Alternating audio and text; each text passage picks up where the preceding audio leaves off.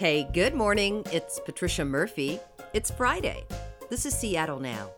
Today, in lieu of Casual Friday, we're bringing you a sweet treat from our newsroom. KUOW's Ruby DeLuna spoke to some local bakers about their efforts to create Little Free Bakeries, a spinoff of Little Free Libraries. These bakeries aren't just for free treats, though, they're a source of joy and community for those who bake and those who eat. Here's Ruby's feature Maybe grab a snack in case you get hungry. Lani Stauffer has had the same Tuesday morning ritual for the past year.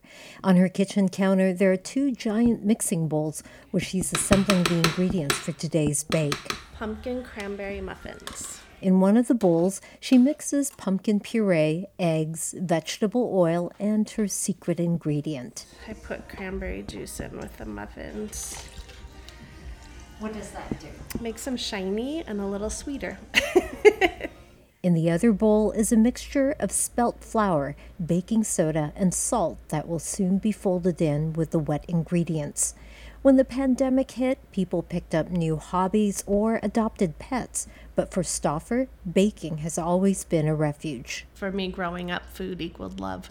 And so for me, I wanted to do something that equaled love in a scary time, and feeding people is that for me.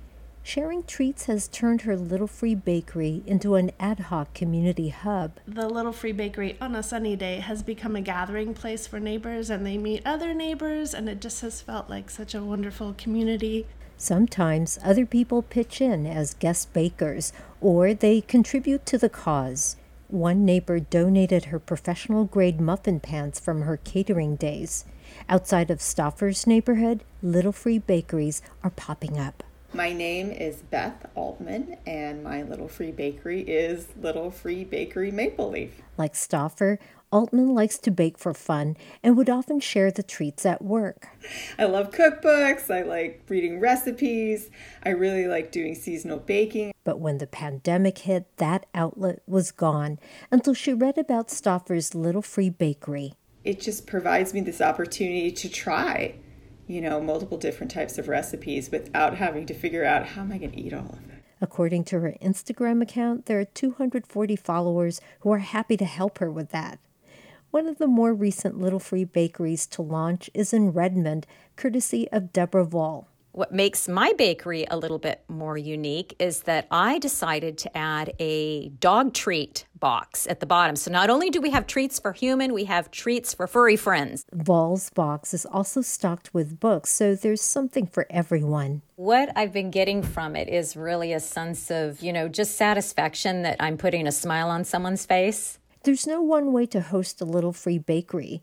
Food writer Jill Lightner tests recipes and stocks up her little free bakery in Columbia City.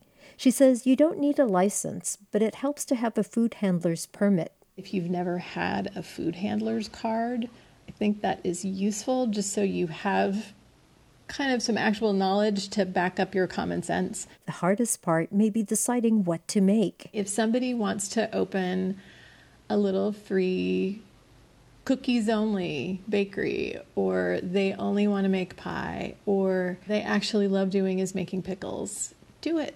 After all, it's your box, your rules.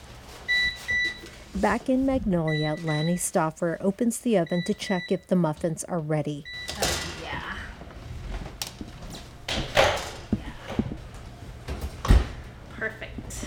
Now we'll let them cool, and I usually start bagging an hour before I put them in the bakery. There are about half a dozen little free bakeries across the city, which has thrilled her. I'm excited. I would want everybody to experience what I experience, which is just joy. After all, who doesn't love a home baked item? Ruby DeLuna, KUOW News.